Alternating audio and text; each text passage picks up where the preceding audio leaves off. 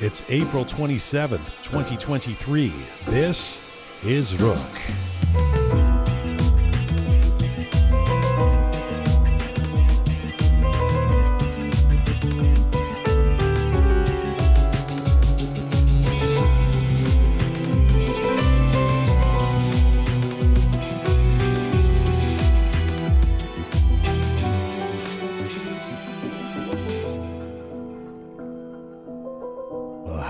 Welcome to episode 259 of Roqe. I'm Jian Ghomeshi Halodi from Toronto, from Canada. Back in Canada. Salam Dustan Aziz. Durud. Hope you're doing well wherever you're tuning in from around the world. We are on our ongoing mission to build a new audiovisual encyclopedia of Iranian diaspora identity. Amin Yahyazadeh Pegah. Yes. Pegah June. Amin Yahyazadeh. What does that mean to you?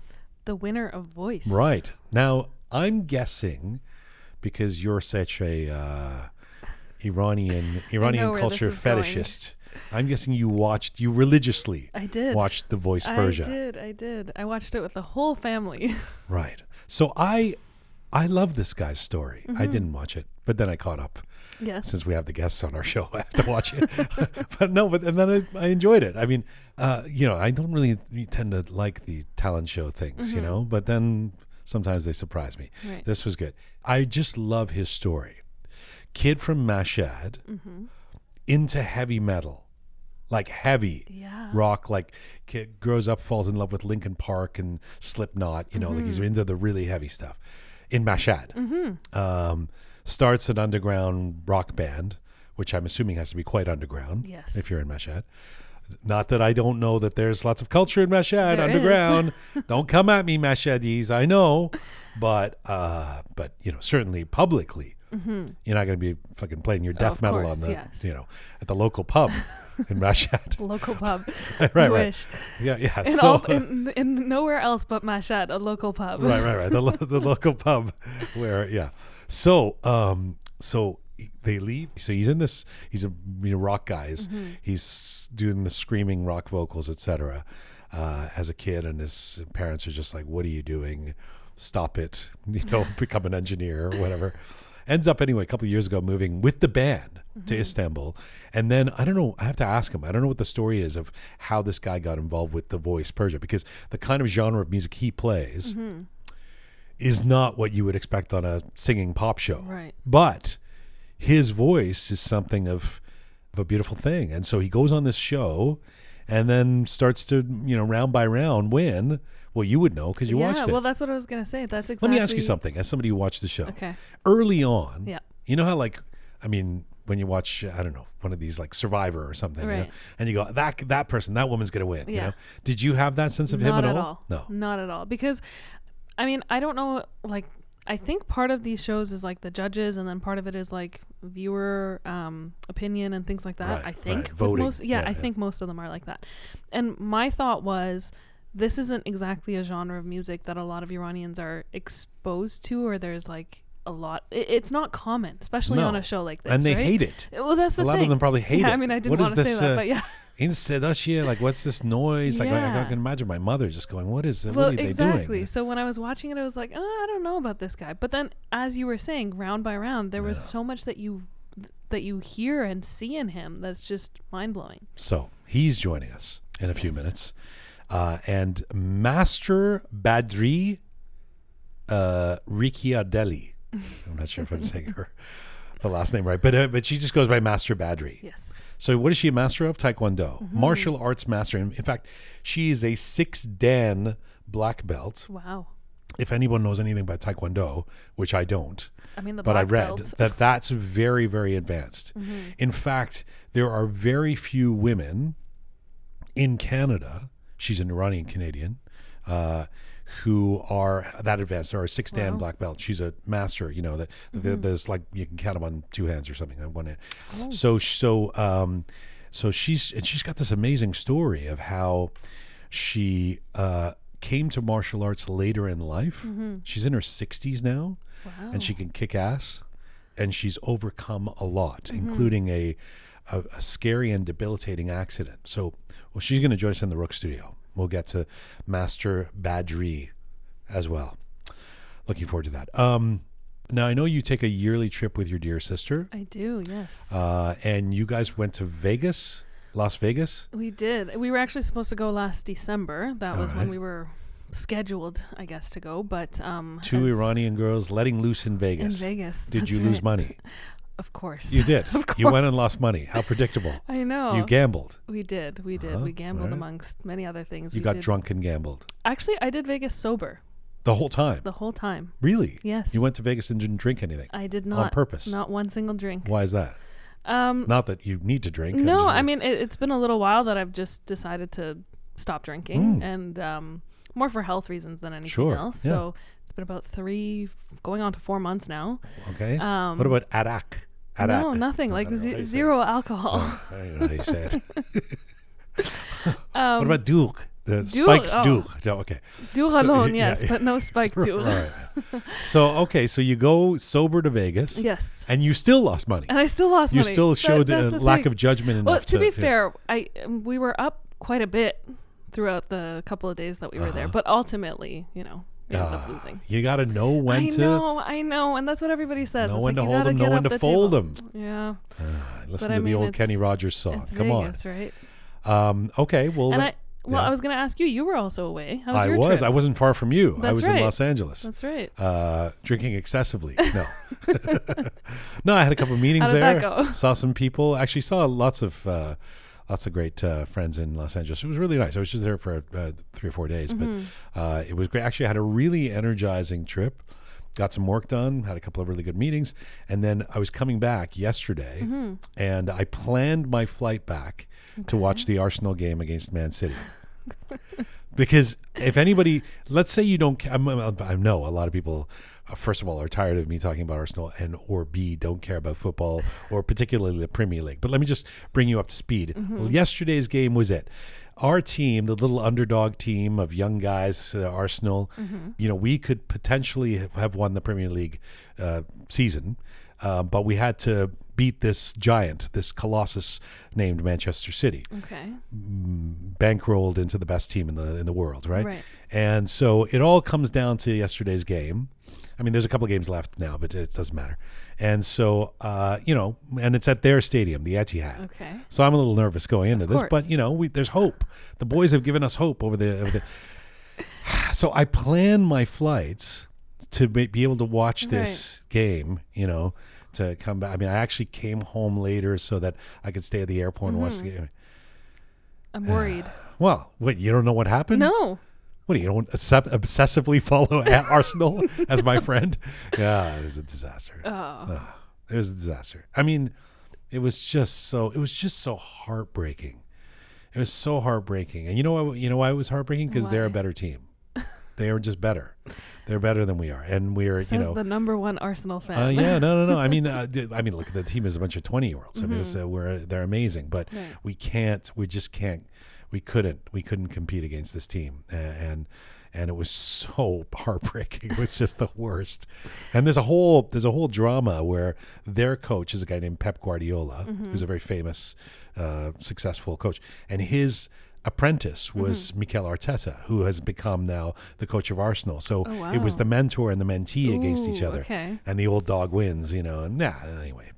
So much. So that was that was a disaster. Go yes. Well, I was gonna say on my flight back, actually, I mean, I'm not a hockey fan by any means, but Uh-huh. everyone was like logging into the um the Wi-Fi Le- the option Leaf and game? whatever. Yeah, the Leaf Uh-huh. game. And so when we landed, apparently they scored um the the tie Overtime. or in the Yeah, overtime or okay, whatever yeah. it was. And so I was watching a movie on the flight, and when we landed, I still had my headphones in, and then all of a sudden everyone starts screaming in the plane, and I was completely clueless as to what's going on. So I just took off my headphones. I thought you were like, I thought you were on?" interested in sports in sports, not hockey. or soccer. Well, soccer, yes, a little bit more, but I'm not But you a don't know what diehard, happened with- like right, yeah. sports fan following every second. Okay. But hockey at, at all. Well, I this have is a, zero that, that- I mean, this is if you're a Toronto person, as I have, as many as you know, as we both have been for many years. This this is seismic. It is. For it comes down to actually tonight. If if Toronto wins tonight, they they win the first round series for the first That's time in 19 that's years. right. And this is a testament to me following loser teams. the Toronto Maple Leafs have never won the Stanley Cup in my lifetime. Oh wow. Yeah. Well, let's Yeah, see what so- happens tonight. Right. I'm a young man, mind you, but you know. So, oh, okay, so that was disappointing. And then you know what the other thing that was disappointing for me uh, over the last few days in LA.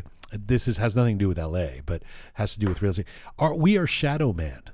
Yes. Roqe that Media is is shadow man. Now that happened to us once before, Mm-hmm. but in the in the last two or three weeks, we've been noticing this. Now, if you were listening to us right now on our podcast platforms, Mm-hmm. The podcast platforms are immune to this. I think. In other words, it seems like our numbers have stayed consistent or grown, as we Mm-hmm. like to see them do, in on Spotify and on uh, uh, Apple. Podcasts, SoundCloud, etc. But on Instagram, sometimes I wonder about YouTube, but on, on Instagram, we are shadow banned, which means that whenever we do, I think anything to do with Iran, which is the show we created, you know, uh, uh, uh, but particularly anything to do with um, the revolution or say the words uprising or revolution or regime or anything like that, the content gets suppressed. That's And we've seen this many times now, and especially when I do those essays at the top Mm-hmm. of the show, there are many people telling us from inside Iran and outside of Iran, they can't, they don't know about the content, they don't see the content, it doesn't end up in their feed, Mm-hmm. uh, and it is, it, it, it sucks. yeah. It If really does. anybody knows any executives at Instagram, I don't know what's, I don't know who. I've heard this. Obviously, this has happened to more than just us, Yes. but th- we've been targeted, and s- for some reason, uh, th- you know, s- somehow Instagram, however it works, whatever the algorithms do, whatever the trigger words are, whatever whatever the content is that mm-hmm. is allowing some of our content. I mean, I can, you know, we if we post a picture of Oogie. And don't mention Iran Revolution. That's It's a, three thousand likes, and you know, but but if it's you know, so that's been very frustrating because we're creating this content, yeah. and uh, you know, a lot of people aren't seeing it. I mean, it's exactly what you said. Is our entire programming is about Iran and Yeah. has been, and so you have to like find ways to talk about Iran without it's actually, we're turning into Iran. like a, you know one of those old like um a Kiarostami films where it's like uh, you know everything has to be an allegory like uh, what's happening with the battle uh, what's happening how is the balloon doing with the shoe you know it's like a anyway yeah I mean uh, so that uh, I, I we're you know Ahai Roham one of our team members is Mm-hmm. scrambling around trying to figure out you know googling what are we supposed to, to- do yeah. which which hashtag should we not use who can we talk to how can we get saved i don't know That's right. Yeah. So if you start seeing some weird hashtags under our posts, know that this is what's That's right. happening. that's right Hashtag balloon. hashtag maybe just to pretend we're from another country or something Exactly. uh, but anyway yeah that uh, hopefully it, it ends and we go back to not being shadow banned but Mm-hmm. um, that's if you're somebody who well again see if you're listening to this you're not banned. You know you, you're, you're it's getting to you. Uh, you know if somebody's listening to this it doesn't you know Yeah. they're not part of They're the people not- who don't right. who get the they, they're getting the content. So it's um it's a tough one. And it's really hard because like with everything you can't get somebody on the phone right there's no Oh yeah. nobody answers the phone There's at no way. instagram Who's gonna pick up the phone at Instagram? of course. this can i mean this is way off and but you know i was coming i was trying to take an uber right. last night from the airport Mm-hmm. and do you ever have this experience where on uber you order the uber Mm-hmm. and the, the person doesn't show up like they kind of you see them like Yeah, it's it gets, coming like, and then it goes around another Yeah, circle and then yeah. like 15 minutes later They get rerouted and yeah. it's like yeah. but but the guy was still you know and so then i called the guy. I said what's what's up? And he's like oh i'll be there in a second sir. I wasn't going to do the accent but he was like I, i'll be there in a moment you know and i was like okay. And then he doesn't turn up. Yeah. And, uh, like, another 15 minutes. Oh, wow. and i'm just standing there. So finally i call him again go dude you know cancel me. Like because if i cancel it's going to cost me. Exactly. cancel me and i'll just order somebody else if you don't want to you know so then he so then 10 minutes later i finally see the rider your rider has uh, your driver has canceled and i really wanted to take him because i wanted to give him one star Oh. you know for making me wait for so then uh so then I, I called another uber and the guy came right away and you know it was a really nice and whatever but then today i got charged the For guy that char- ride? yeah Oh wow. for like penalty for canceling the the ride Well, and and oh, why am I telling this story? Why, I was telling this story because there's nobody. No, there's nobody. You can't to call Mister like yeah. is like Sandra at Uber or you know Jimmy at Uber. Can I just call someone and get up? You know, as a, I mean, it's so frustrating. the you have to figure out on the app if there is a place where you can say, "Excuse me, I was charged for something." Oh, and you have to go through all these like different. it's steps. not worth it. No, it's not a, at you know, I'll pay something. You know, I can't. You know, it's for the seven bucks. I mean, Yeah. yeah. Well, I can actually beat that. So Oh. one of the things that happened in Vegas is we Sober got into Vegas? a car accident Oh, in an Uber. oh, And so speaking of getting a hold of someone, right. we got rear-ended in like traffic on the strip. You were in an Uber car. We were in an Uber and and got, we got the- the- somebody hit the Uber. That's right? right. And uh, it turned into a three-car collision. So like Oh. three cars hit each other from Oh. behind. And so speaking of not being able to get a hold of someone, Right. here we are sitting in this Uber on the strip and there was so much traffic around. My sister and I looking at each other, what are we doing? What do we do? You know, What we get out Uber of the car. Nothing.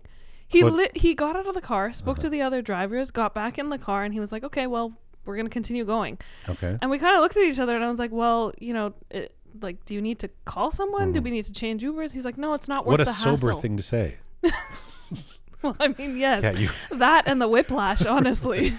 What was the problem? Why didn't you just stay in the car and did you stay in we the car? we did stay in the car, but I Oh. mean, I assume when you get into an accident, I mean, this is what I'm used to is that Right. you exchange Maybe there's some code. information There's some or Vegas code. something happens. Oh. But yeah, and so Alright. we had to put it into the Uber app and let them know that this happened and all that, but definitely no phone calls. right. Um, Yeah, I I don't even know. I might give up on Uber. Really? Yeah, just go, go, back, back, to cabs. yeah. Oh, I don't know how to how I feel about that. Well, th- in a way, cabs feel like more of a human. Mind you, exp- you're downtown, so that makes Uh, sense. What what, Because that mean? uptown, there's no cabs. Oh, I see. Right. Depending on where you are in the world, Yeah. yes. Yeah, Uber started as something great, but I don't know. Uh, it, it feels like it's uh, turned into a mess. if only an Iranian was running it. Oh wait, If only. can't get him on the show. We've asked. yes, we have. Hard to get him on the Oh, show. so Doesn't want an accountability interview. So He's afraid that I'll ask some questions. Uh, You know, Alhaya Khosrow Shahi would love to have Dara Khosrowshahi. on the show, Absolutely. Um, and I, then I could explain my experience. exactly. Why am I getting charged seven five? That's why he doesn't want to come on the show because anybody, you know, is Yeah, going to be we've all like, got stories. dude, I've got some questions for you, Mr. for Uber. sure, Yeah. for sure. Uh, all right, let's get to a bit of a roundup here before we get to Amin Yahyazadeh.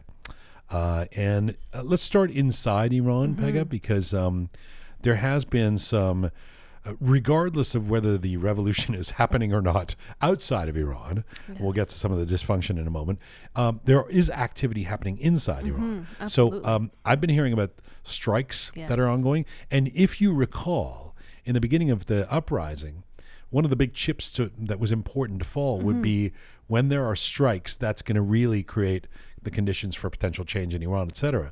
Well, that's actually happening right now. There may not be demonstrations of a hundred thousand people in Berlin this week, but there are strikes happening inside Iran. Mm-hmm. What's going on?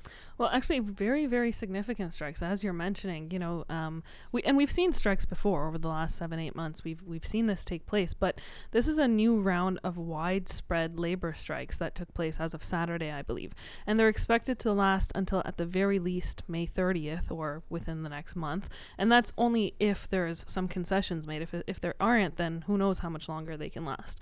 Um, so these strikes are taking place within. Um, they're really spearheaded by oil workers. And um, they're taking place over um, over the course of 10 cities maybe even more um, 16 different companies that i could find within the short little um, while that i did the research on it. And um, all of this hap- is happening after yet another increase in inflation. So the oil workers are actually calling for an increase in wages. They're actually asking for 79% increase because of uh, the rate of inflation and, Right. and the costs really. Um, there's been uh, conversations had with some representatives from the from the companies saying you know it just is unbearable to live because the gap between their income and the expenses that they're incurring We did an episode a couple of months ago that the the Iranian economy is a dark comedy, right? It is Yeah. exactly, exactly, and we're seeing more and more companies join the strike, and I think that's, um, you know, a testament to the fact that this isn't going to stop anytime soon, and that the revolution is going very, very strong still. Hmm. And um, now on the on the downside, I should mention that I think it's today. I'm not sure if it's exactly today, but it has been six months since Toomaj Salehi, Mm-hmm. Yes. the defiant rapper, uh, the proud example of resilience, has been not just in prison, but I think in solitary. In solitary, Um, exactly. and that you know this is a big deal because uh, for all the bluster about uh, pardoning prisoners and this and that, and uh, uh, you know, Toomaj ain't going anywhere. It, it seems. And six months. Can you imagine? It's been six months. Um, it, it's now. Now we're. Now it's been a while. Now. Now it's not just. Uh, you know. Everything's sort of. Um, because it's almost like history now. It's where Yeah. we're, we're we are not just witnessing history, but things are becoming historical. It was That's six right. months ago that he was. I don't know if that makes sense what I just said, but yeah, you know, yeah, understand I, what I, I mean. understood what you meant. Yeah. So that's kind of um, that that's happening. Uh, I thought I would mention that to Mark Mark today and to to say solidarity with Toomaj again. Mm-hmm. I mean, uh, you know, hoping that I mean we just talked about him um, with Airfon on the show on, Mm-hmm. on Monday. Um, so you see something like that. On the other hand, uh, there's um, uh, the, the mullahs are taking some hits. It seems that the, there was the assassination of a pretty major Very cleric. major cleric, yes. Um, he was a Shia cleric who was on the Assembly of Experts, um, Ayatollah Abbas Ali Soleimani. Hmm. And uh, he was shot point blank and killed in a bank in Babol Sar in the Mazandaran province. Um, and so this is this is huge. I mean, when I saw this on the news, I just I couldn't believe it. And then later on, I saw the video, which has gone viral, and that's even more unbelievable. But um, again, it goes back to the rage, the discontent, the fact that you know, the, again, this revolution is still very much alive. People are still very much angry. Right. And you know we're seeing it. We're seeing it through actions like this. Um, so the reason why this was a big deal, going back to you know why the shock factor was definitely there, is because this individual, um, aside from being on the Assembly of Experts, which is, um, I guess the the group in which um, appoints the supreme leader, he was also the right hand man to um, the supreme leader Khamenei for about uh, 17 years. He stepped down from that role in 2019, but was still very much um, a very prominent figure within the yeah. IRG, within the Islamic Republic. Uh, and actually, shortly after the- his assassination, in the same place, actually, apparently a few streets over, if I'm not mistaken, someone saw uh, another cleric crossing the street Hmm. and ran them over. So now there's another cleric who's uh, in the hospital in critical condition. So more information to come on that. How are the assassinations of clerics greeted by the public in Iran? Do you know? I Um, mean, uh, is this something that is celebrated in social media, or is it seen as a I think it's hard to celebrate Right. publicly, but there's definitely um, a lot of conversation on Persian Twitter for Mm. sure, saying you know, good for that person who killed this individual. Right. Um, and then of course you have the the opposite of uh, state media, so which is expected. saying But- this is terrorists? And That's yeah. right. Yeah. Um, but yeah, I mean, I, I couldn't see one person on Persian Twitter saying, "Oh, I'm so sad that this happened." Right. Uh, yeah, yeah, significant. There's a lot going on. There's so much going on. There's going a lot on. going on, and, and a lot that we're not going to get to because I want to actually move from inside Iran to outside of Iran in the diaspora, which is Mhm. our what we've been doing for three years on this show, which is uh, and and being in Los Angeles the last few days, I have to say, if there was one common denominator to all the all the conversations I had, at least with uh, the meetings I had with Iranian people, uh, was uh, real frustration Right. uh, and in some cases deflation based on the dysfunction Mhm. uh, of the so-called opposition leadership uh, and not being able to um, get things together. Right. Um, these things happen, of course. Uh, Mhm. you know, in terms of, uh, especially in a in a highly emotive and passionate uh, uh, diaspora where people are trying to figure out what the next thing to do is. But Mhm. but given that it, it, it was so nascent, this coalition that was just announced, and there was uh, here we are together hugging, Yeah. and uh, the fact that it's fallen apart this quickly is um, uh, is cause for for frustration for for many people. What what is happening with the opposition quote unquote coalition? So, I mean, I think you summed it up, but essentially, it's more than anything, it's um, the dysfunction and, and the fall of this coalition, I guess. So, um, the coalition, which originally started out with eight individuals, I believe, is now been reduced to four. Mm. So, the remaining members are Masih Alinejad, Nazanin Bonyadi, Shirin Ebadi, and Abdullah Mohtadi. So, those are the four remaining individuals. In Um, the it's got a name, the uh, Association for Democracy. That's right. Yes. Um, yesterday, they announced a revision to the coalition and expressed that um, there's been difficulty in maintaining the coalition in its original form, and that there's a couple of members who have now left. And so we saw this because Hamed Ismail actually um, put out a statement Right. himself saying that he had kind of taken a step back. And we talked about that last the week. yeah. coalition, which we discussed. Um, and Reza Pahlavi, although he never put out a statement himself, it's now Mhm. come to light based on um, the conversations had with some of the current coalition members that he's also no longer part of the coalition. Right. Um, the one thing is, the one thing that I couldn't really pinpoint is the reason that these individuals have left. There's a lot of conversation, there's been a lot of interviews, um, a lot of different points that have been brought up, um, but essentially, I think it just boils down to uh, the fact that there were disagreements. They didn't get along. They didn't get along. and they have different ideological uh, outlooks in some cases, and I think they have different fan bases. yes, very It's much like so. the it's like the you know uh, the rock band fans versus the disco band fans or something. Like it's like uh, they just don't. There's just not. But but the whole point was to rise above that. Well, this is the thing, and I think that's why so many people feel deflated, like you said, and they're frustrated because the coalition came kind of to light with this message of unity and saying, I mean, their entire um, their entire pretext was, despite the fact that we come from different views, Mhm. we're going to come Mhm. together and make this happen. Mhm.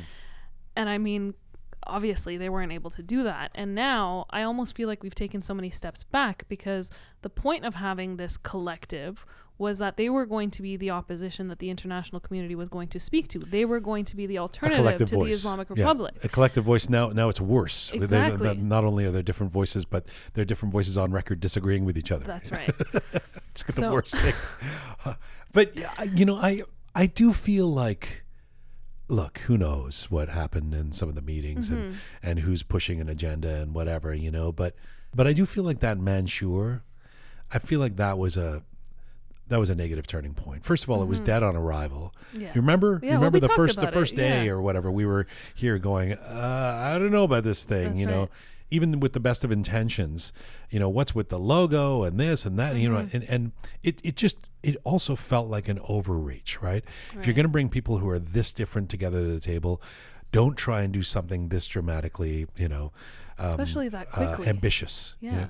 Uh, what's that? I said especially that quickly. I mean, it was the very Right, first thing right, that they right. they put together. I feel like that was the beginning of the the end. well, whatever it is. I don't know if it's the end, but it's uh, it's definitely an, an awkward pause. yeah. Um, and the drag is that the chances that everyone's going to coalesce behind Reza Pahlavi now, or Mhm. or Massi or Hamed, are just so uh, are are more limited than they were. I would say a couple months ago, For sure. and um, that's frustrating. It is. That's frustrating. I was um again I was on Persian Twitter as usual and there were a couple people saying you know well there's nothing wrong with this it's a good thing that now we have different options and Mhm, as long as mhm. they respect each other and you know this is exactly what democracy is and usually I would agree with that but I think in this case the the unity and that collective is what we needed so I'm a little bit worried about how this is going to play out in terms of having this many different groups so Yeah, to speak or I mean, opposition figures It's uh, yeah, I guess I guess. I mean, I, I also saw some people saying it's not such a bad thing because ultimately everybody showed their colors, and you know now if everybody does want to coalesce around one person or Mhm. support, you know that that's what they're going to do, and let's not pretend that we're you know all together in the sandbox when and fake it, you know. yeah Um, so, but uh, publicly opposing each other mhm can't be good no for for the sake of trying to support the people inside Iran. I, don't- I feel like I feel like that part of it, even if you don't work together, mhm yeah a couple of people who are like actually calling out, each this is the guy that was the problem, and it, you know, it's, uh, Yeah. And I think if anything that that's going to hurt us most within the international community. I think that's my If the biggest interna- if the international community even cares, Well, no, I mean But, it's yeah. it's not to say that they care, but I think you know the fact that this is happening is going to create pause Yeah. when the international community wants to go Yeah. to speak to that Yeah. alternative that's not the Islamic Republic. and no one has a prescription for how this was going to happen No. because there are so many different camps, and it's been so many years, and people have so many different desires and and agendas and and ideologies, as I said. Mhm. But imagine, imagine if that coalition had said, okay, and this person for now is going to be the spokesperson, you know, Yes. and so Mr. Biden or Macron or whomever, this is this is the person is who's the representative. That, yeah. Yeah. Well, and also they had had um, conversations about adding more individuals to the coalition. Mhm. So I think the last time that you know we had kind of heard from from the coalition as a whole was that they were looking at a list of names to be added for um, subcommittees to be created and all of these wonderful Mhm. ideas that had been presented, and then we were waiting for that to happen, and then we saw. But maybe I mean, here's a silver lining.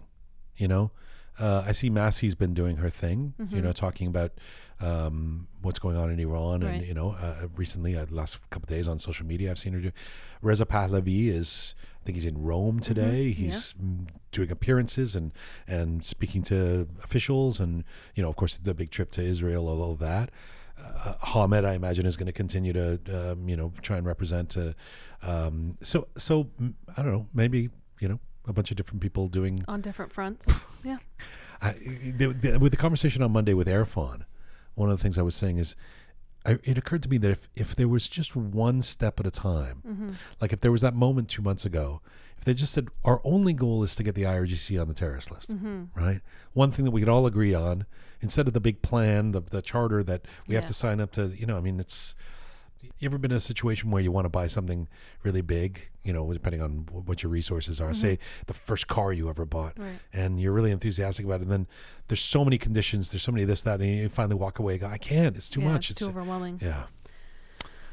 Yep. Not that I want to compare, you know, The situation. trying to support the people of Iran to buying a car, but I, I'm Right. just thinking any big big decision is is amplified by complication. Mm-hmm. Just keep it simple. Here's one thing. What can we do? How Yeah. can we? Let's just have demonstrations for now. That's Mm-hmm. I don't know. And we were all, to be fair, we were all in November and December saying we need more. We need we need Yeah. action. We need spokespeople. And so it just uh, yeah.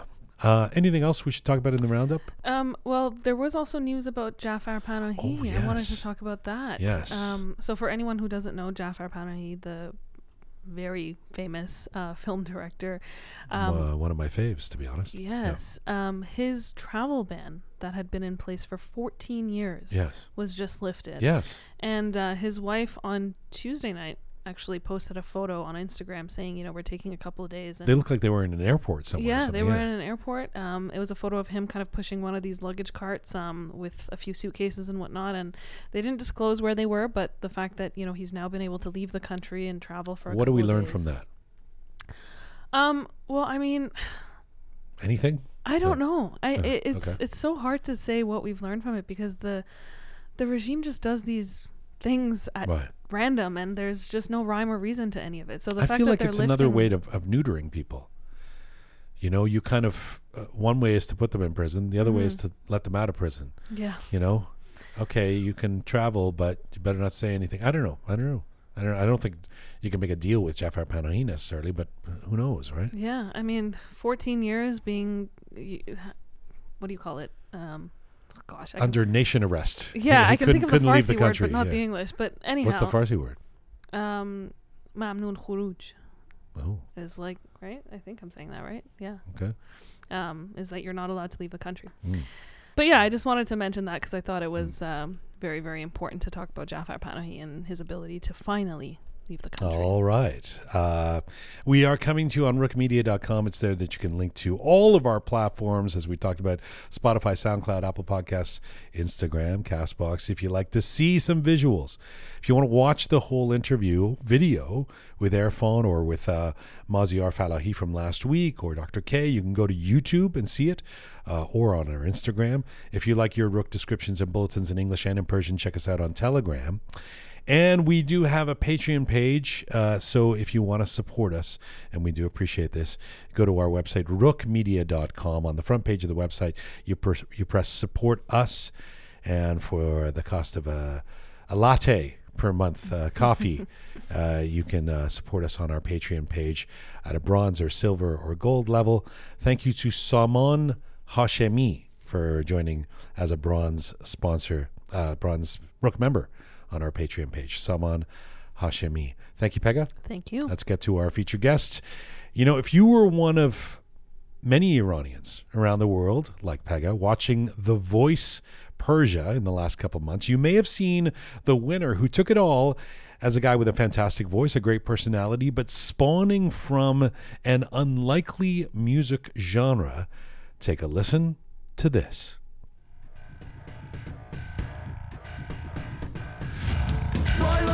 Source. Even worth it, constantly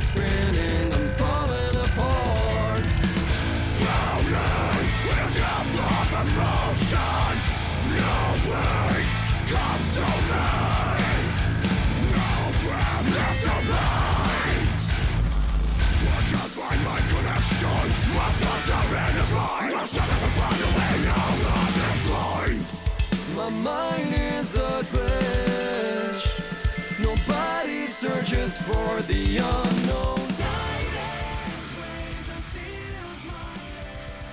There you go. A little taste of Disconnect. That's the new single and video by Out of Nowhere, a band that is fronted by Amin Yahyazadeh, who is my featured guest today. Amin is a singer, a songwriter, a recording artist, and the winner of The Voice Persia. Amin was born and raised in Mashhad in Iran. Having Chester Bennington from the hard rock band Linkin Park as his role model, Amin started singing rock and metal songs at 12 years old. His band Out of Nowhere formed in Mashhad in 2010, and Amin moved to Istanbul with his band to pursue his music career two years ago and right now. Amin Yahyazadeh joins me from Istanbul, Turkey. Hello, sir. Hello, dear Jian. How are you? I'm great. Congratulations on your victory last month. Thank you so much. Thank you so much for the invitation. Thank you for having me.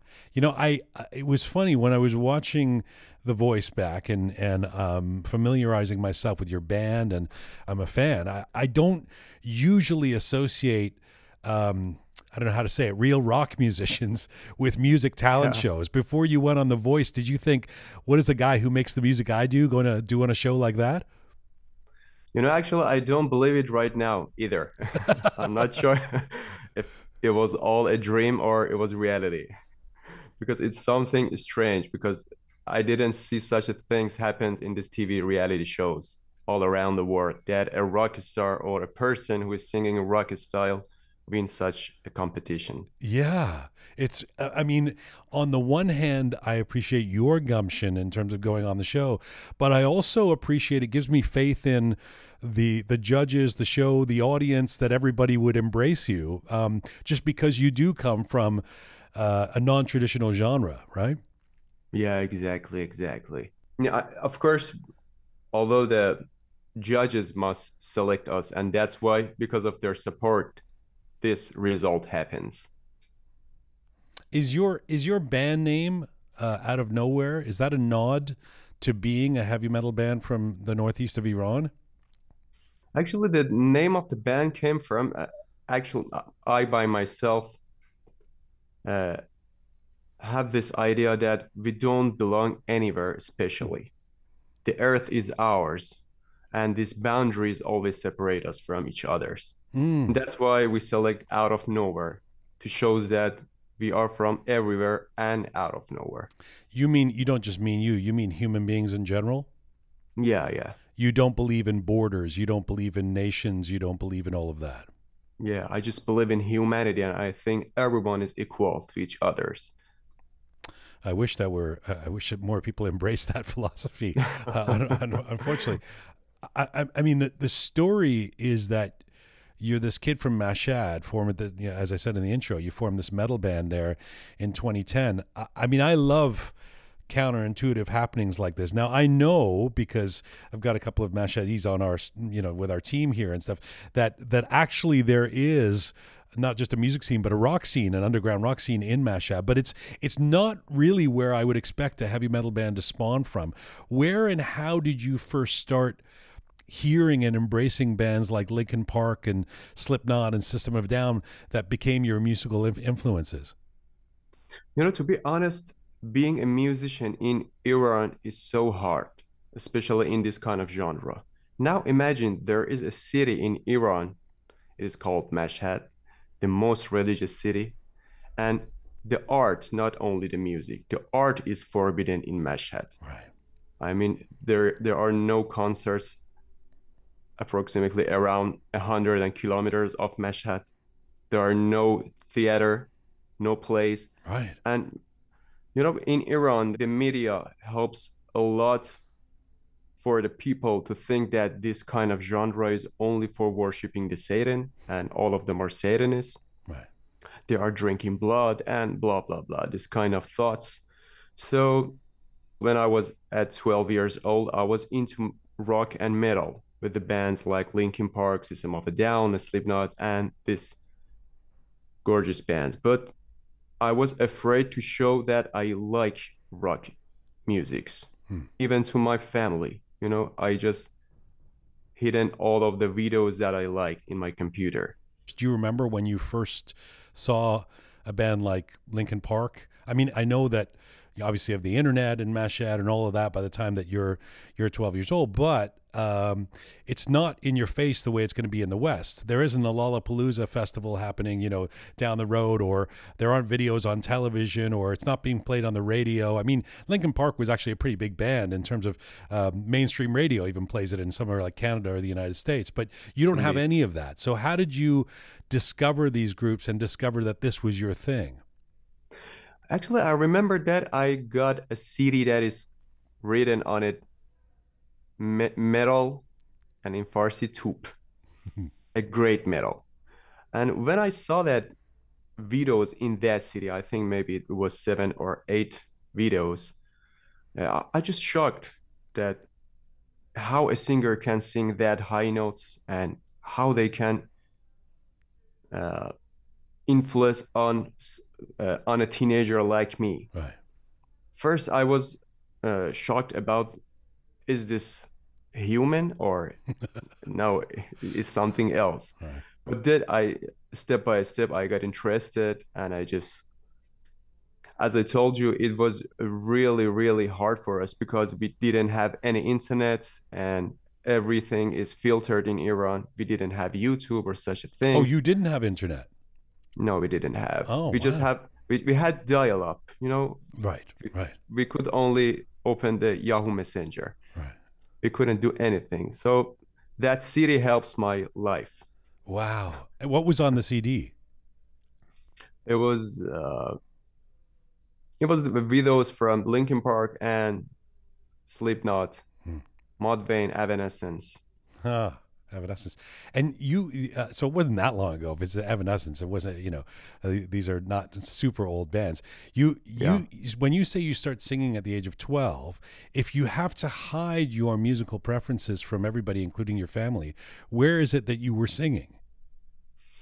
Actually, we had a great fight with our with my family because I wanted to sing like that. So I had to scream and find my vocal abilities. Sure. So that's why they just told me, "Why are you screaming? what is that? Right, right, right, Are you sure it's not in our culture? right. Where do you want to promote yourself?" This is not what Ebi did in the Yeah, 1970s. This is this is not you. This is something that the USA wants you to be, and this kind of stuff. so, so, so you my your family like my family liked music, but not this kind of genre. They told me that you can go to our traditional musics. Oh, so w- you were in your bedroom just screaming? Is that what, what you? in the- in- I mean, singing along to Slipknot? For five years, I sang eight hours a day in my bedroom. And imagine that I am on a stage with uh, 10,000 people uh, looking at me, shouting with me. Right, but It this, was all in my imagination. I, I love it. It's like a movie, but it's not. It isn't the genre of music you can do quietly without anybody in the house hearing you. So, um, so this this was an ongoing battle, I guess, right? Exactly, exactly. First, uh, our neighbors, after a while, they just told me that I think you have a great voice. I, I hear you're shouting a lot in your room.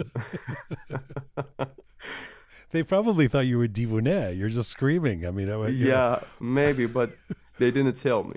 And and do you? Um, I guess you find. I mean, obviously by 2010 you do, but I guess you find other kids in Mashhad who are into the same thing, so that you can start forming a band. Yeah.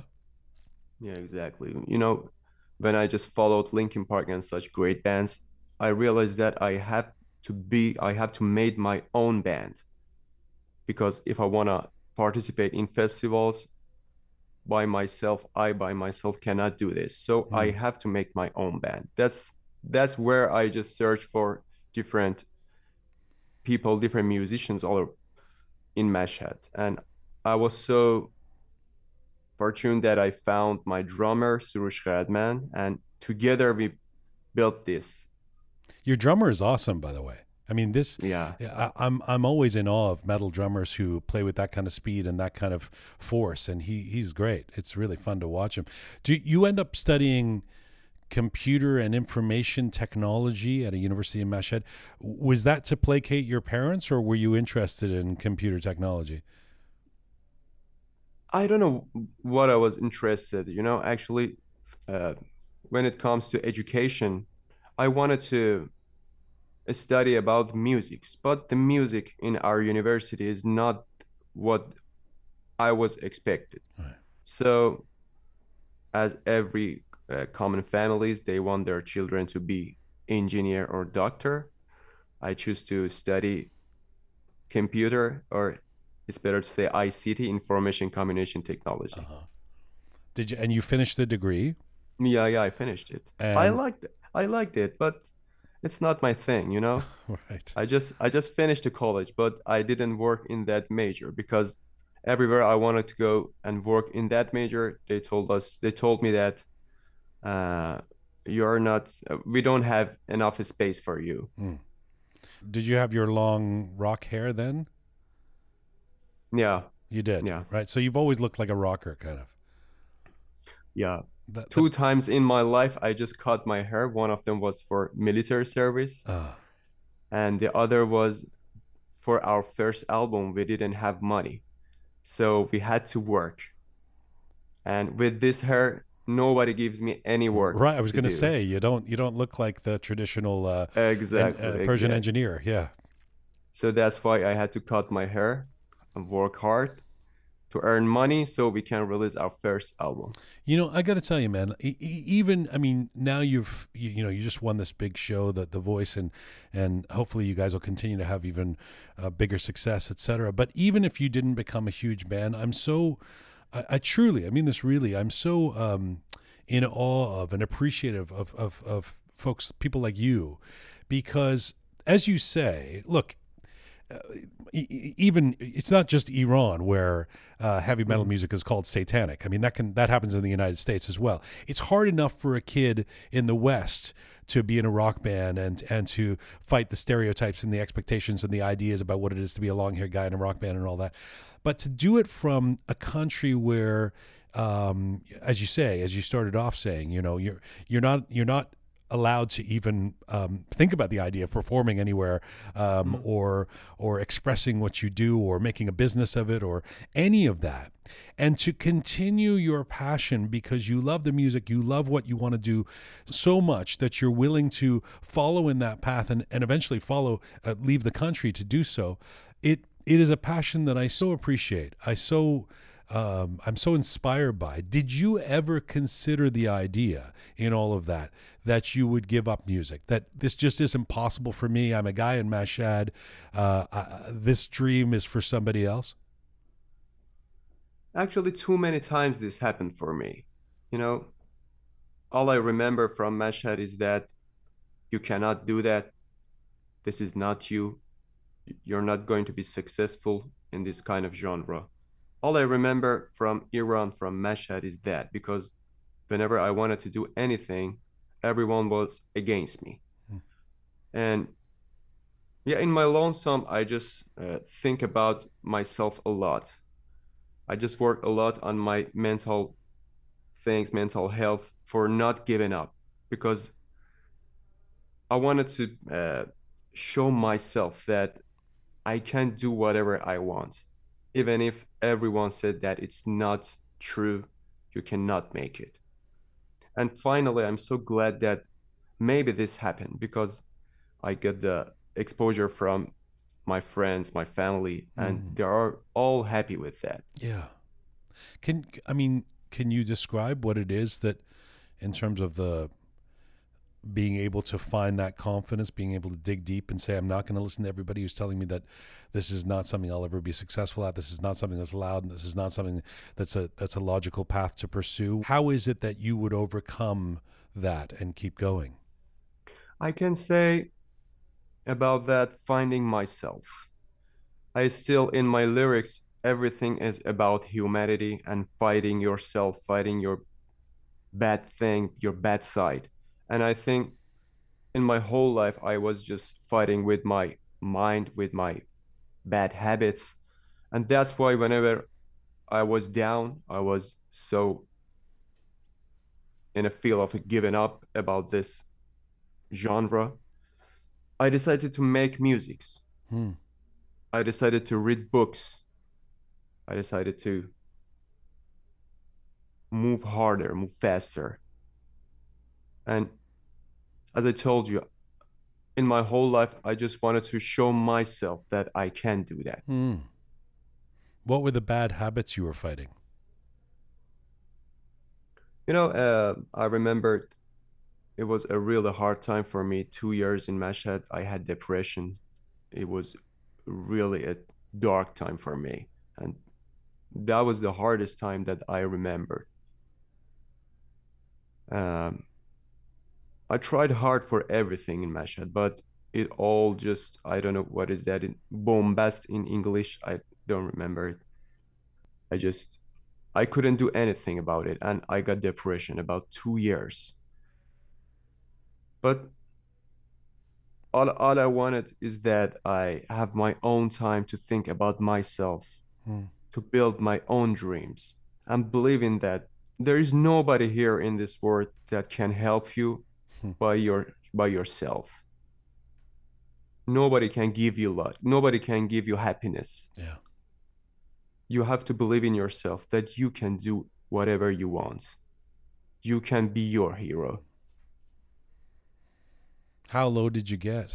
I mean, it was yeah it was really uh, i think maybe five or six pills a day i just all i remember that i just looking at the walls and when i saw the clock i realized that a whole day passed Hmm. and i was crying i don't know why it was a dark time for me but i think that was the time that I get cope with myself. was there a was there a specific turning point? Was there something that happened or something you realized that that dug you out of that? Actually, in my life, music ruined my life, and in some cases, it saves my life. Mhm. That's why I cannot quit music, and the music can't quit me either. Right. I think in that time, music helps me You were married to the music. to get over. Yeah, I can say that. Tell tell me about the decision to move to Istanbul and how you how you guys as a band, you know, or a, a few of you decide to do this. Um, it feels like a big a big step. there is a strange things happens to our band in different kind of steps we just invited to different countries different festivals but whenever they uh, understand that we are from iran they didn't answer us or they cancel the the deal and, and we didn't know why what did we do so that's why we decided to leave so we can achieve our goals. But you know personally when you wanted to move to another country or immigrate it's it's not easy. No. but it's so much easier than you do that with a band because there are five people. Yeah. they have to leave their whole life behind. They have to leave their family. They have to quit their jobs just to follow their dreams. The dream that it's not quite clear that if they achieve that or not. Yeah. So we leave our country, we leave Iran because of our dreams and because we couldn't do anything more in Iran. And everybody was on board. All the band members, like nobody was resisting. Everybody said, "Okay, let's do." You know, there's a band, very different genre of music, as uh, but Mhm. there's a band called Rastak that we've had on the Oh, yeah. show, and Rastak as a band last year uh, also moved to Istanbul. Um, but they were, and they're very diplomatic when they talk about it. But you know, it's clear that they it was a very difficult thing to do as a band because some of the band members were saying, "Well, look, we have our life here in Iran, and we've got you know spouses or um, families or whatever, and h- how are we going to actually negotiate this and do this all together?" They managed to do it. Obviously, they moved to Istanbul, but it, it couldn't be easy for you guys to be making a decision like that because part of the equation, I'm guessing, is also if you're going to leave and you're going to play rock music and you're going to be who you are, you may not be able to come back too. Exactly. Yeah. We discussed about this with our band members about maybe eight months. And it was a hard decision for everyone because two of us were married. The other, they didn't go to military service. And it was hard for all the members individually. And the first, uh, the first step when we came to Istanbul, we had another drummer, but he couldn't make it he returned back to Mashhad and we decided to move on with our former drummer and I'm so glad that this happened Hmm. because we really need this drummer in this band. So how how does this hard rock musician who's moved to Istanbul with his heavy metal band, uh, how did how did you get involved in The Voice? really shocking story. you know, whenever I just got the story of the voice submitting the video, it was 10 days that I was in Istanbul. Uh, we're just trying to find a home to rent it. And I just saw mm, The Voice. The Voice is a program that everyone can sing in different languages. That's why I just submit my video in English language but suddenly everything just changing Hmm. i just got an email that they told me you have to sing in persian and that was the point that i say oh come on forget it it's not my type but in that stage my wife just encouraged me to go to sing maybe people love your voice maybe not but try your best hmm. I believe in you. You can do that. And I guess maybe yeah. Let me try that. And it's still in I, I didn't think that I didn't go to that competition to win. Hmm. I just go there to challenge myself. Maybe that was the point that I I could win.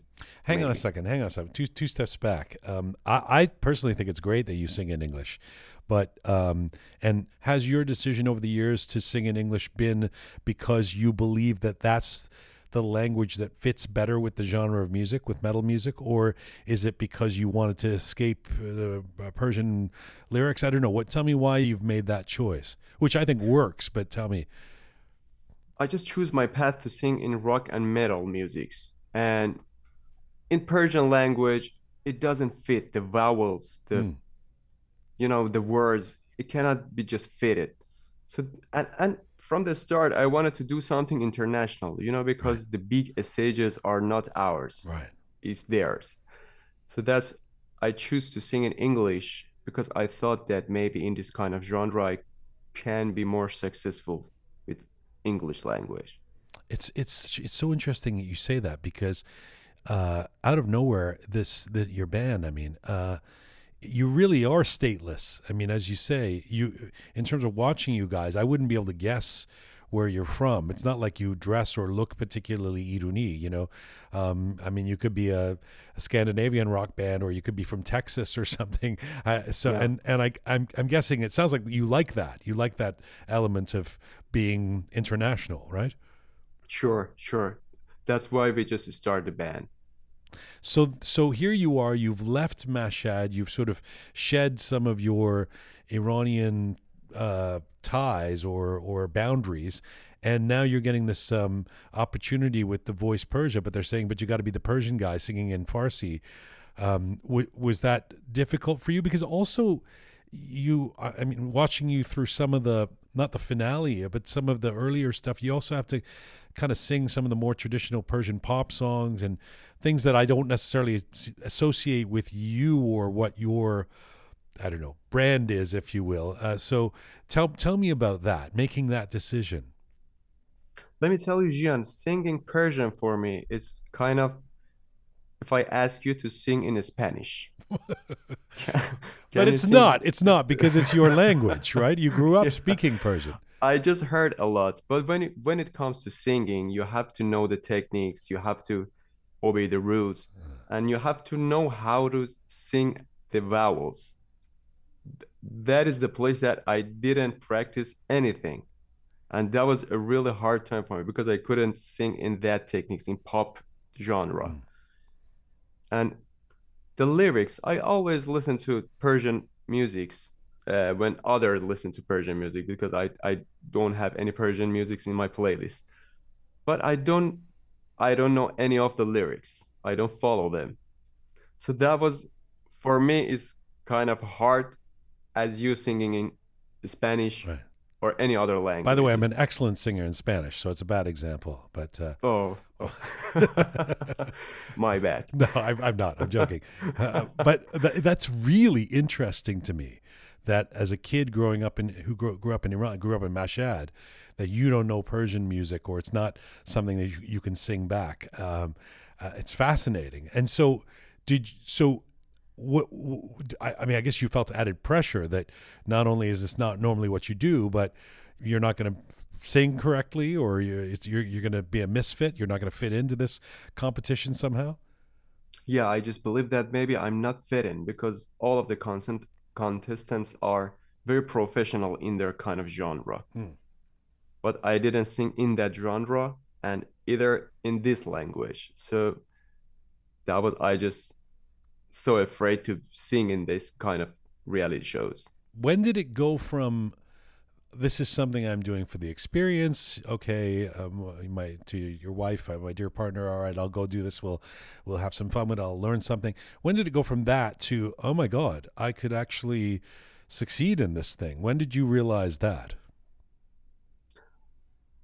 Uh, I can say that when I sang Tulu by Siavash Ghomeshi, I just realized that people love the way that I sing in Persian. And that was the first spark that I thought that no, maybe it is something that people like. I have to try harder. Hmm. Your coach on the show was Bijan Mortazavi. Yeah. What what did you learn from? uh, He's obviously got lots of experience. Di- comes from a different world and musically than you do, but but uh, an incredible uh, composer, arranger, producer. Uh, what did you learn from working with him? Actually, I think I have to be thankful for whole of my life because he believed in me, you know? Because this kind of genre, as you mentioned, Mr. Bijan Mortazavi didn't work in this kind of genre. Maybe he didn't know. He didn't know my voice till the middle of the show. Then I start to scream for him and singing more high notes. Then he realized that, wow, your voice can do a lot of things. And I think I have to be thankful for believing me because there are a lot of great contestants in their team. Hmm. But he believed in me and and this. Did he teach you something? Can you think of something that he taught you, either technically or in terms of performance, that you will carry forward that you learned from doing that show? You know, I was too wild to sing Hmm. Persian. And he just controls me. He controls me and he told me about the people, how the people like this kind of language to be sang to and most of the time he controls. Being controlled is, is not usually a good thing, but I see in this case it, it Yeah, could be helpful for you. uh, you wrote on your Instagram um, in the finale, you end up singing a Shaheen Najafi song, and you said, "I appreciated the fact that I got to do something that also showed my rock chops, my my ability to to sing and scream the way I can." Uh, tell me about that. Yeah, actually, you know, in this competition, I didn't have any choice because I sing in rock music, in rock genre, but that rock genre that I'm talking about is something that we don't have in Iranian or in this industry. Right. It's something else. So I couldn't find any musics that can fit my voice, that I can show myself. But when it comes to final, and they just told me that I have to sing this special song, I thought that this is the moment so I can change it, so I can show my ability. Hmm. And this is the place, and these two songs actually, not only the Shaheen Najafi, also Sarbe Chaman by Hamed Behdad. These two songs fits better with my sound. And that was the thing that I was looking for from the first stage. And how surprised were you when you won? What do you think? I think by that point you know how good you are and that you've captured the imagination of, of a lot of people and that maybe you could win. You know, when I heard that that two songs, I have to sing that for final. That was a time that I believed in myself that I can win this competition because of these two songs, because of what I wanted to do with these songs. How has winning the voice uh, changed your life, or has it? Actually, it's a it's a big and really hard journey for me. It just it starts a big journey for me because I have to make a lot of music in Persian language, and it's if you know it's really hard for me to be making music in this kind of genre especially for Iranians Hmm. because the Iranians doesn't like aggressive kind of vocals Mhm. and that was what I what I did in my whole life so And what I you're still to. doing. I mean that the song we uh, disconnect. You guys just put that out, right? yeah yeah So you probably you probably have some kid in Tabriz going, "I voted for you. I love you. I didn't expect this." You know, uh, what is this music? yeah I just I just tell everyone that forget about this kind of genre because in English I have to do this. This is my goal. This is my dream. Right. and I will do a softer version in Persian as well. So is that the plan? That you have sort of parallel track careers with your heavy metal, and then you do something in the in the Persian genre that's a little bit For diff- sure, for sure, exactly for sure. Because I just see the results and I realize that people like this kind of voice. Hmm. They need this kind of voice in this in this industry. So that's my duty. I have to do this. I was uh, uh, talking to a couple of team members right before we started the interview, was saying, I, uh, you know, you know, I spent ten years on the road as a singer in a band, and I, I don't understand how you can sing without losing your voice when you're doing those kind of vocals. Like you have to either. Uh, either you are losing your voice and you have to do one show a week, not rather than Yeah. every night, or you're just you've trained yourself so well to use the air and the way you breathe and the way you you sing that that you kind of can maintain it. Because I, I don't understand how you do it. You know, the most dangerous part is that you're finding your voice. I didn't have a coach. I just learned it by myself. I started to scream so I can find my voice where I can scream so it doesn't damage my voice. And it was the most dangerous things that I did. And I was so lucky that my voice didn't hurt. But um, as you told, it's so important to take care of your vocals, breathing and everything because you know when you are in a tour or in everywhere Yeah. singing in this kind of type of different kind of screaming growling clean you need to be practiced you need to be prepared for this It's really great to talk to you, uh, and I'm so happy for this um, great moment that you've had. And I, as I say, I hope that it continues to, to bigger success for you and and the band as well. Uh, a final question to you: I, I'm curious. Um, I'm curious about your parents who. Uh, were not so happy with the kids screaming in the bedroom up uh, up uh, upstairs uh, when you were growing up, and the reaction that they had to watching their son become this international uh, star on this uh, show. actually the most beautiful things that happened to me after this show my father told me that you i know how hard you tried for what you believe. And this is the moment that i saw that your hard working finally get what you want. And i'm so proud of you. And this was really a beautiful moment for me i was it's something that i just checked one of my achievements Yeah. you know i told you for whole of my life i'm just trying to show myself that i can do it but it means a lot to me Yeah. Yeah. It'd probably make you cry. Yeah, definitely. Um, thank you for doing this. Best of luck. I hope to see you again. Hope to actually see you on tour here in Canada so you can come into the studio in Toronto. I hope so. I hope so. Thank you so much for inviting me, for having me. It's an honor for to be here. Thank you, brother. Talk to you soon. Bye bye. Thank you so much. Thank you. Goodbye.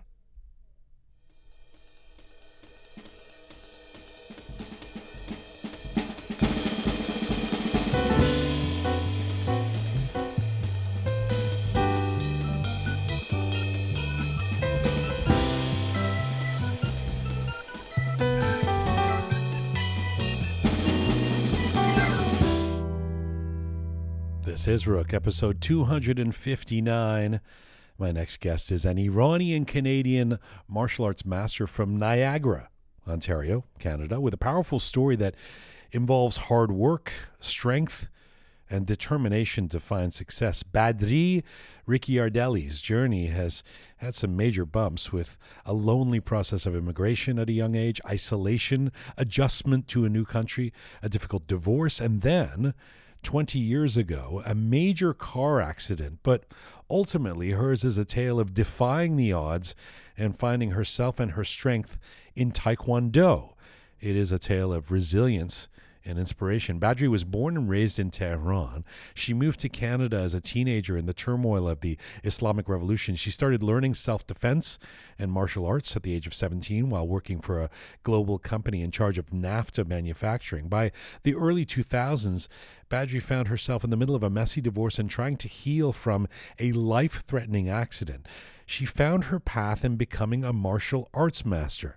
She's now a six Dan black belt in Taekwondo. This is a rarity, especially for a woman, and is the founder of her own studio where she teaches Taekwondo, sometimes to students who are decades younger than she is, for whom she is a role model. It's quite a story. And right now, Master Badri, Ricciardelli, joins me in the Roqe studio. Hello. Hello. Great pleasure to have you here. Nice to meet you. Nice to meet to you too. here. Uh, do I call you master or No, uh, a grandmaster? What no, no, no. I'm not a grandmaster yet. Okay. So But Six Dan, when I mention that to people who know Taekwondo, they're blown away. I mean, Mm-hmm. Really? that's, well, that's quite impressive, isn't it? it is. It is. Not many people pass fourth or fifth. So for me to reach six, I think there's only 12 of us in Canada, female. How long does it usually take to get to each step of Danism? Uh, It's um, fifth, five years. for each Dan- one? For each Dan. Oh At my the God. beginning is two, then three, then four, and then So there's no Five. seventh Dan Taekwondo people who are like Oh, no, no. 19 years old. no. They, they, you have to No. kind of, it's a life journey. no. Yes. Wow. It, it takes a long time. So for me to be a ninth Dan, which is the highest level, it's another 15 years. and you, are you going for it? I'm going for seventh for sure. Wow. Seventh for sure. I want to be the only one in Canada. You'll be the only one in Canada? That's what I was With it- told. If I get the seventh Dan, nobody nobody else gets it before me Uh, You'll be the first female ever? in Canada. Wow. Seventh Dan. And how long or how far are you away from the seventh Dan? Five years. Five because I years. just got my sixth in September of 2022. Congratulations. Thanks. I want to get into your story, and I want Okay. to I want you to tell us uh, uh, the tale of how martial arts has effectively saved your life Mm. and how you're passing that wisdom and physical strength on to others. But let me ask you first. Uh, you've always, as I understand it, been a very private person. You you haven't Very done a lot of interviews like No, this. no. Uh, you haven't opened up too much publicly about your journey. Why did this feel like the right time, Badri? Um, many reasons. One of them is like, God, I'm 61. Until when you want to hide? And I thought, everybody is going through something. I'm not the only one. It's not unique. I'm sure people have gone through divorces. I've gone some kind of an accident, and a lot of them live in Toronto. They've had accidents, you know. What makes me so special? But your initial answer, how long am I going to hide? Yeah, You felt like you've been hiding? definitely. I feel like I'm a private. I don't want anybody to know anything about me. Maybe I was worried about them judging because of the divorce. But isn't being a Taekwondo master and being a teacher, having your own studio, that is kind of public, right? So in you were life. you were okay with that. Yes. But you don't want in terms of the rest of your story, your journey, that's the part that you up until now have Right. wanted to kind of right. almost suppress. Oh, almost. But then that's the thing. The Taekwondo brought out in who's this master? What made her get here? People ha- people wanted to know me as the master.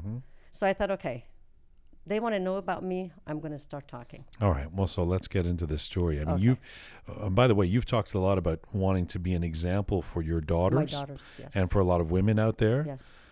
What would be the best result you can imagine of being that kind of an example? What do you hope women could learn from you?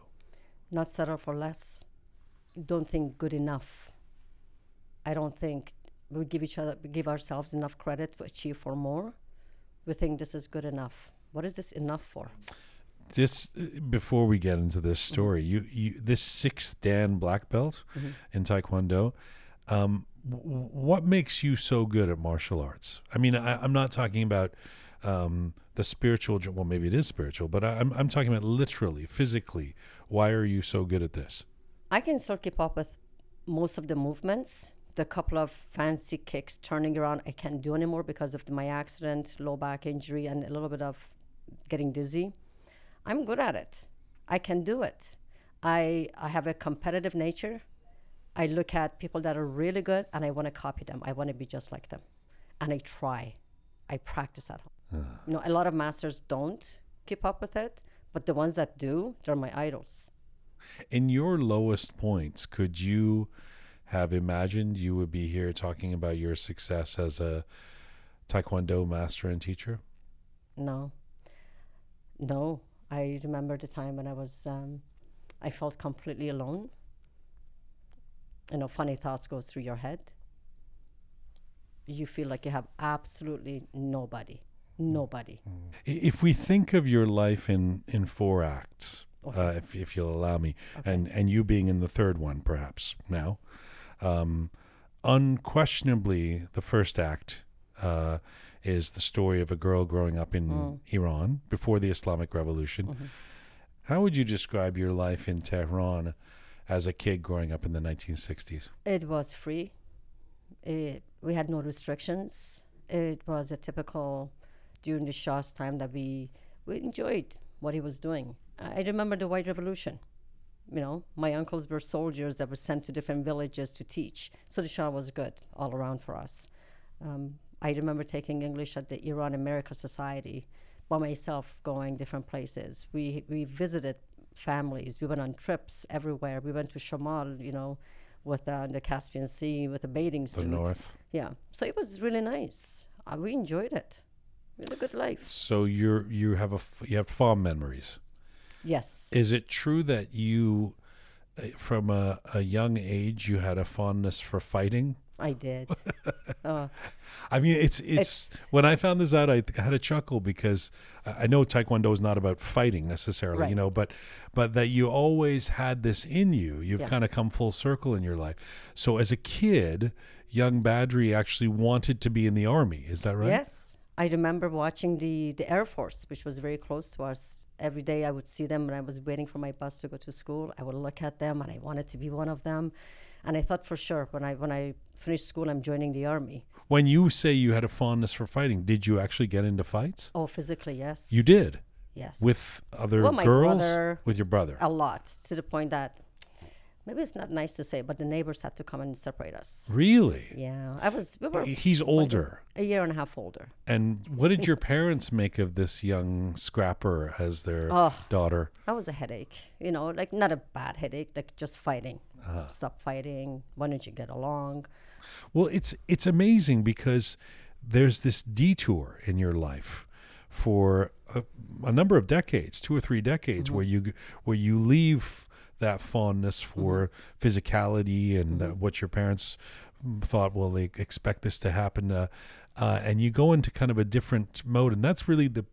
The, the interesting part of your story, how you, and in some ways a very difficult part of your story, of how you kind of, um, your life takes a strange turn and then you come back to where you are now. By the time of the revolution, uh, at 16 years old, you leave Iran, you come to Canada without your parents. Uh, how hard was it leaving Iran And how hard was it trying to adjust in the very beginning to life in Canada? It was very difficult. It wasn't like here that, like now, that so many Iranians are here. At the time, it wasn't the cell phones or the phones that we have here, the social media. So it was literally dialing the rotary phone. Mm. I still remember that. It was hard connecting once in a while with them and talking to them.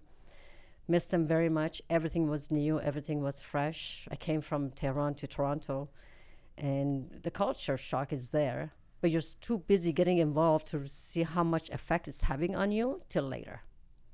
You know, it, it was hard. Could you were you did you have a facility for English when you when you arrived or There was um, the way to come to Canada as a student at a time was this Iranian English teaching school to get admitted to, and then you go off to your path. Was supposed to be six months, but in six months you learn nothing because it's Iranians and Chinese, and you speak Iranian, and the Chinese don't speak English. So it was it didn't learn much. That I went to my high school in Brantford, where I was the only foreigner in school. Picture that. Right now it's opposite, but then right I at was that the time? only foreigner in wow. school. You've just come from a foreign country. Mm-hmm. You don't speak English very well, and you're the only ethnic kid. Yes, the only one till the second year we had um, one from Pakistan Hmm. who was very smart too. And how did you deal with that? It was hard. I had my dictionary at the time. We had those thick dictionaries we used to carry around, find words, write them all over. In my English class, we had to study Macbeth. Good luck with that. So I asked my mom to send me Macbeth in Persian. so I had both books open. Uh, a- and did you get teased for your accent Um, or for not? By a couple of the girls, I remember, because I couldn't say the th, the. Hmm. It's not part of our uh, language, right? So I mean, in a place like Canada, there's a lot of ethnic kids. It's Mm-hmm. uh, you know, especially as we head into the 80s and 90s, and of course today. But but there was an added dimension with you, which which is that you were an Iranian girl Mm-hmm. in Toronto during the time of the revolution, and then the hostage crisis, Mm-hmm. where Iranians quickly became seen as the enemy yes. of the West. Yeah. Tell me about those times for you. Uh, I was going to college then. So when I was there, I remember my mom said, Don't tell people you're Iranian. And I said, What do I do with my looks then? She said, Just what did just say you're Italian. So not to get engaged with the Iranians there because there were few students at Niagara College at the time. So when they came talk to me in Persian, I would pretend I don't understand, and I would say, "Well, I'm Italian," and walk away. So it wasn't something you would really share. You know what? I, I have a similar Yeah. story. I would Do you? well, people would say Jian, that sounds French. And I would kind of go, you know, hoping that they would think I was French Yeah. because I was so worried that, you know, uh, I'd be called a terrorist Yeah. or whatever. Yeah. And yet you feel like an imposter. I mean, you're not Italian, right? You're, you're, so you're kind of living a lie. Living you're a in, lie, yeah. You're in an ethnic closet. Yeah. Badri, by your, by your mid twenties, you seem like you have a, you've adjusted, you've found a lane. Maybe maybe it's that you've settled as you said earlier you know in Mm. terms of what you want to teach young women you have a pretty good job you get married to an italian man um, i guess then you could really tell people you were italian because you Mm. were married to an italian guy uh, you talked today about the fact that you've really found yourself now Mm-hmm. who were you in this period of your life I was so busy with being somebody, reaching a goal that my parents set for me. And I say that a lot the goal they set because they had a dream when they sent me here. I was too young to see what is it that you want. It was always what my parents want. Nothing wrong with that. Thank God I wasn't 100% against their ideas, as a lot of people are. They say, well, that's my parents, not me. Hmm. So I wanted the same thing. I wanted education. I wanted to be somebody, stand on my own feet, and maybe prove myself. I'm Iranian, I'm immigrant, and a woman. And to this day, I carry those three. I carried it through work, through uh, college, and even now. I'm Iranian, immigrant, and I'm a woman. I can do something. I can be effective. I am somebody. So it was. Um, I was busy going through school. I was busy working and proving myself at work. It was a very male-dominated industry. what is the industry Um, it's a heat-resistant material fabricating. It's refractory. So everywhere I went, it was uh, basically the melt shops of furnaces, of foundries like Dofasco, Stelco, Gallatin Steel, Zipsco. So it was all male-oriented. so when you say um, busy trying to be what my parents wanted me to be What part of that wasn't who you wanted to be? Not a lot of it wasn't. Like I said, I was then thankfully one of the ones that didn't go against the parents because they always showed me examples of people being successful. You said they had a dream for me to come. What what was it? Be successful, be educated. Successful meaning make money. Obviously, that was one. I mean, Okay, no, I- I- successful I can be no, but healthy no, or education. happy or No, uh, education was very important to them. That's one of the reasons my dad sent me out. You you go to college, not university, No, I went to Niagara College.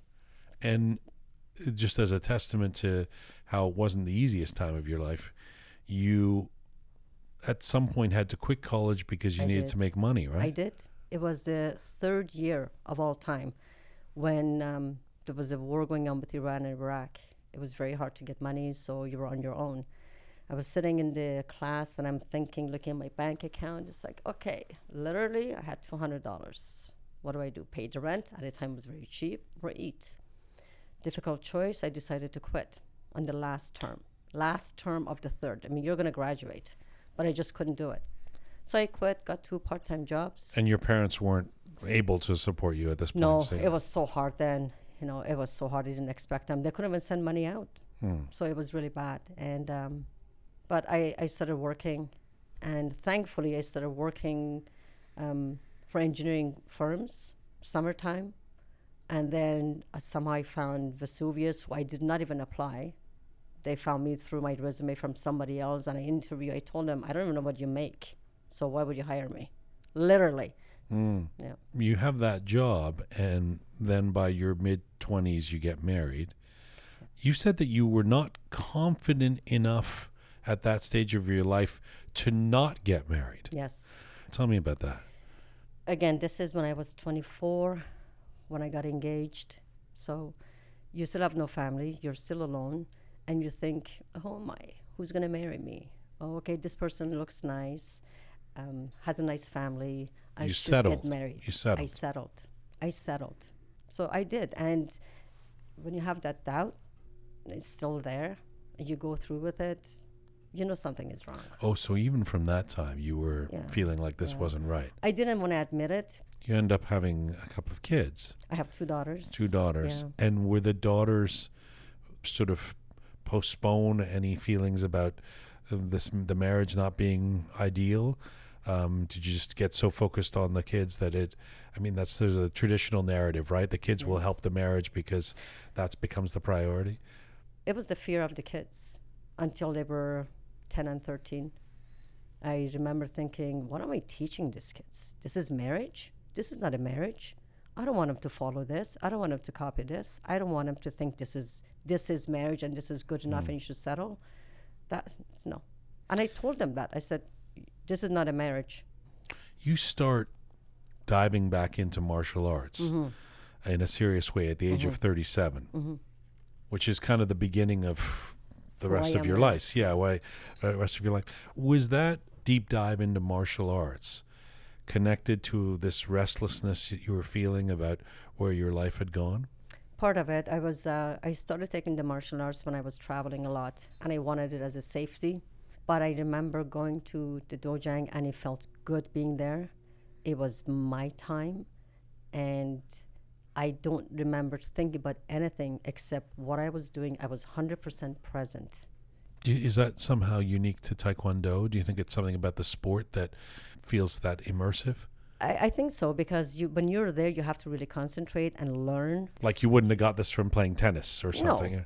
From tennis, I would try to hit it as harder as I can to get my aggression out, you know? Uh-huh. because you're aware head to toe when you're in Taekwondo. What are you thinking? What are you looking at? Where are your hands? Where are your feet? Where are your hips? How does your back feel? You're concentrating and you're learning new things. So that helps you being really grounded there. And I like the feeling. I really enjoyed that feeling. Y- you said part of the incentive was safety you mean self-defense Self defense, yeah. So y- you're this woman who's working in this male-dominated industry. Mm-hmm. You're getting sent around. You literally wanted to learn how to defend yourself. Exactly, because I traveled a lot by myself. I had no second reservations about getting a car from Chicago, driving to Gary, Indiana to see a supplier. I mean, just out of curiosity, have you ever needed to use Taekwondo in a situation where- that you've been in? Not close, but you're aware when somebody's following you. Hmm. it's an eerie feeling, to be honest with you. You are very aware of who's watching you, who's, and I tell the same thing to my students don't take anything for granted. I'm dead against these headphones when kids are on the street. I tell them take it off because you can hear things, you can feel things, your, your mind is preoccupied. So y- a couple of times it's close, you have this gut feeling that I refer to, and I trust my gut feeling that somebody was too close, or um, even somebody tried to grab your hand, but you're in a crowd. You know how to get out of it, things like that. Some of it, I guess, is it emboldens you. It gives you a confidence that you know how to handle the situation. Yes, Then, right? even though it's a, sometimes a false confidence, because there's always somebody bigger than you, Right. but you become aware of it. Although having met you now, I, I, I don't think somebody being bigger than you. I think I feel like it's irrelevant. You could take anybody. Well, You're- you have to learn the, the different different tough. body parts. So, yeah. Let's get into this really difficult uh, time of your life. You have a major life interruption. Uh, this would be, I guess, in your early 40s or just when you 42, 42. 41, 42. about 20 years ago. Uh, when you get into this car accident, what what happened, Badri? just driving home on um, October 2nd, and it was a sunny, dry day at an intersection. I was, which is my, I had the way of the road, going 80 kilometers, and another truck that was raised belonged to a winery, didn't stop at the intersection, didn't stop at the stop sign. Directly came in front of me. I think I saw a white wall. I remember thinking, "What's this? Oh my God, this is it!" And I just heard metal to metal. And what exactly happened? I mean, if you passed out, but somebody would have told you what Yeah. what the car hit you and Um, so I hit the front end of the truck because I pushed him. His back end hit me again, and I went swirling, put me in a ditch. So my I had an SUV GMC which was totaled, completely totaled. And if you saw the picture, you would think somebody definitely died. Were you still in the car when I was in the car. I were you broke my seat wrist. belted? Uh, Yes, yeah. Thank God for that. So the car took a lot of the damage, but it didn't have a side airbag. Uh, So actually, the airbag is what broke my wrist. oh, It was hanging on, so airbag deployed and hit my wrist, and basically shattered my wrist. I always wonder about that. Where the airbag can actually be dangerous somehow. Mm, a it- lot of people say that. Yeah. So you let me. I've got it here. You broke your wrists, Mm-hmm. your shoulders, Major damage and a tear to the shoulder, your ribs, my ribs, my punctured eardrum. punctured eardrum. Mm-hmm. I couldn't hear for nine months from But one. Uh, th- did that heal? Heals by itself. It does. Yeah, it takes about I thought six to eight ears months. never get better when, No. when something goes Broken wrong. you. eardrums, it heals by itself. You're under a care That constantly. terrifying. No. I remember when the paramedics came, they were so uh, busy with the blood and the broken bone, nobody's paying attention. I can't breathe because of the ribs. I kept saying, I can't hear. I can't hear because everything was muffled. They were so, they were just busy with the blood. You must have been terrified. It, I was. I was terrified, but at the same time, oh, the car, oh, my computer from work is in there. When you f- start to realize what's happened to you physically, Mm-hmm. do you think you may never be physically okay again? Does that go through your mind? I, I thought about that, that why did it happen? I was on a high coming back from Korea from a competition um, a month before that, and a few months before that from um, work recognition trip. So you're on high. All of a sudden you crash. Why me? Why me? A What is this? competition in Korea for Taekwondo, Taekwondo. patterns. Yeah. uh, So it was, um, why me? Why me? What is this lesson supposed to be? And a friend of mine said that your life was going the wrong direction, but you didn't listen to other cues. So he put a 90 degree stop in front of you yeah. to really pay attention. And I believe that because after my life really changed after that, started making decisions for myself. For myself. Yeah. And I mean, the accident coincides with the dissolution of your marriage. They're Yes. somehow interrelated. Yeah. It must have felt like you were losing everything all at once. I mean, uh, you said, and you said it a little earlier too at the beginning, that you thought nobody would even realize if you disappeared. Mm-hmm. Um, nobody would miss you except for your cat. That's pretty dark stuff. It that's, is. That's a dark place to be. It was, and I don't think anybody realized I was going through that because you don't show it. So I wouldn't go out of the house a lot at all. I was crying a lot. What about your daughters? How were they doing? My dealing? with it? daughters were um, 10 and 13. They're busy going high school, and I wanted to shield them from that. I didn't want them to see me that way. I'm trying to set an example, you know. So and I don't want to depress them. I was so desperate. I was so angry and low that I thought nobody's going to miss me if I die tomorrow. And I was over St. Catharines Skyway Bridge. And I just looked over as I'm driving down. I thought if my car just veered left or right, by the time it's going to be, nobody would notice. Like, oh, it was an accident. Who's going to miss me? This person, that person? No. Okay, my daughters, I would feel bad. They have their father, they have their family, they're going to get over it. I'll be mourned. They remember me as their mom, da da da da. I felt bad for my mom, but mostly who's going to look after my cat? Because that cat cannot talk to you, cannot say how it feels. Was that the lowest point, the It was the driving over the bridge, or can you think of a moment that was the, you know, what, where did it feel like bottom for you? No, that was it. When you think you want to take yourself out, you know, and and it wasn't just once. It happened a couple times. Wow.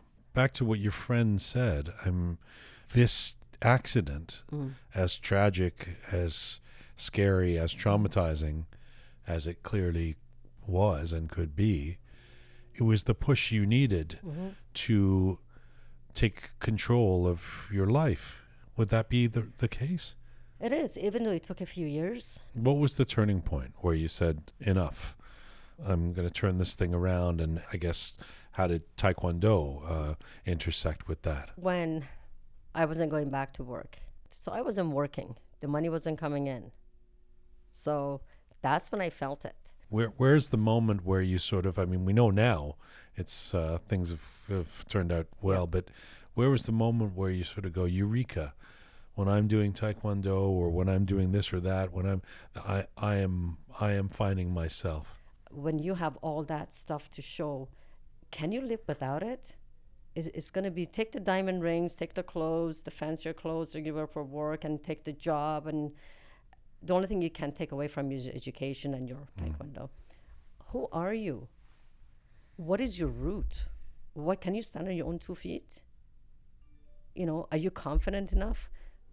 um, you know you're 61 Mm-hmm. it's no secret you said it yourself earlier in the interview you seem to be your best self now what is your relationship with getting older I don't see myself old as in way of thinking. I don't. Even sometimes. does anyone No, but I mean, I don't feel it. Hmm. I'm going to be a grandma in a month. Hello? Do I look like a grandma? Hmm. I want to still look younger, yes. do you worry about it A little bit. I mean, you're in a sport, Do you- right? no, no, but so you know- you know, in football and soccer, you know, by the time you're 30 years old, they say, "Oh, he's a veteran player." You know, Yeah, he's got But that's I the good thing about Taekwondo. It has two two different divisions. Up to 30, 34, you can spar, do Olympic style sparring or fighting, or you can stay with the patterns and the poomsae that you go up to as long as you live. And keeps you physically fit. So, as masters, after 35, 40, that's the route we take. And it keeps you very fit. It seemingly you haven't stopped doing what you always do. I'm curious as somebody who um, is involved in a sport and is involved in a physical practice Mm-hmm. in terms of what you do. Do you think, oh, I've got to start compromising Mm. myself because I'm getting older? I shouldn't. I should be careful not to do the things like running because it'll be bad for my knees when I turn sixty. Or No, you don't do that at all. No, because of our sport. I'm not a runner, so I don't have to worry about that. Okay. Thank God for that. But um, in, our- in our sport, Taekwondo, no, because it really works on your conditioning your body from mentally to physically, everything. So conditioning your body, which is, it concentrates on every single part of your muscles, every muscle you have in your legs and your back and your arm. You're constantly working with them and conditioning them, keeping them in a really good physical shape.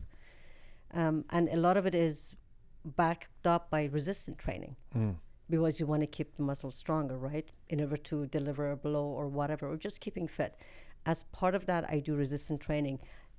Part weights, a lot of bands. That's Oh, the, that's the the only bands, thing right. that you when you say about physically is going to be restrictive is the heavy weights that I don't want to lift anymore. There's no need. I'm not going to a contest for bodybuilding, so I don't have to lift that heavy. Bands that I use a lot and a lot of my classes that I train Keeps you toned. keeps you toned and you can adjust the weight according to how you hold the band.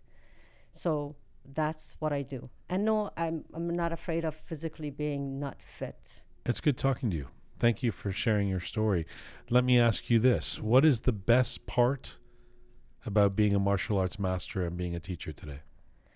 It's helping and raising um, the kids that come to you from the beginning, helping them grow emotionally, emotionally, physically. A lot of kids that come are bullied in school.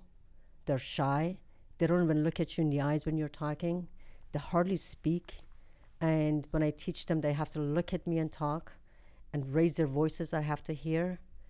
And when they change, and all of a sudden they're so confident and they walk with a pride and they're doing so much better at school because they're confident, their memory coordination, that is a great, great gift. I feel great when I see those kids and the mm. parents.